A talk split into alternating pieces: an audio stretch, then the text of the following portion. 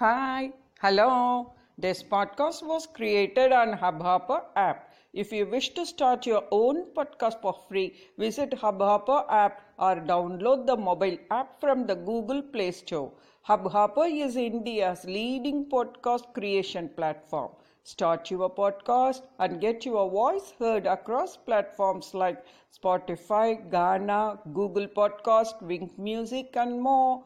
Click on the link in the episode description or visit Hubhopper app. Mm, chime. Discretion is the better part of valor. It emerged in the 19th century.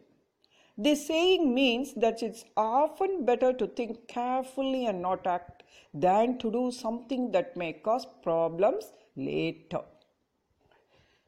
Shall we see the explanation? What's meant by discretion?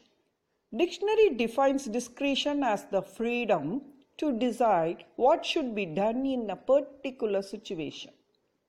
For example, take a lion or tiger before it's about to charge at prey. It may stoop or retreat a step or two. It does not mean that these wild animals are afraid and hence taking a step back.